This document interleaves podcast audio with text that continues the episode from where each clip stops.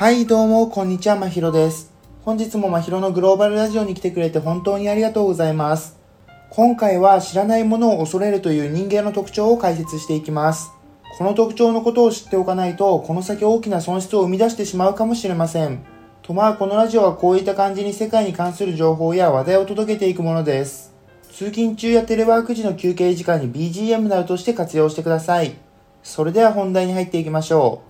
冒頭でも触れた通り、今回は知らないものは怖いという人間の特徴についての話でしたね。これは日本に限った話ではないかもしれませんが、日本で多く見られがちなものです。具体的にこの特徴によって起こることは、知らないものは怖いので、多くの人はその対象を否定してしまうのです。この現象は日本社会で顕著に出ています。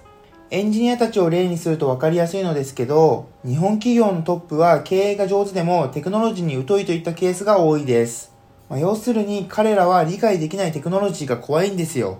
だから出る杭は打たれるといったように優秀なエンジニアは理解してもらえず居心地が悪くなってしまいます。で、その結果日本にも優秀なエンジニアが数多くいるはずなのに日本からは画期的なイノベーションがなかなか生まれなくなるのです。というのももっと居心地のいいところを探してエンジニアたちが海外などに行ってしまうからです。一方、テクノロジーの最先端であるアメリカを見ると、テスラなどといった巨大企業のトップたちはエンジニア出身が多いです。だからエンジニアの意見も理解できるし、評価も適切にされるので、エンジニアにとっては居心地のいい場所となっています。で、その結果として優秀なエンジニアがアメリカ、特にシリコンバレーに集まり、画期的なイノベーションが毎年生み出されているというわけなんです。もちろん日本の優秀なエンジニアたちもアメリカに行って活躍しています。でこういったことが続いてしまったらいつまで経っても日本から世界に誇れるイノベーションを生み出すことはできないでしょう。だからまあ知らないものが怖いって気持ちはわかりますが、このままじゃまずいので、知らないものをなくしていくために日頃から学んでいく姿勢を持っていきましょ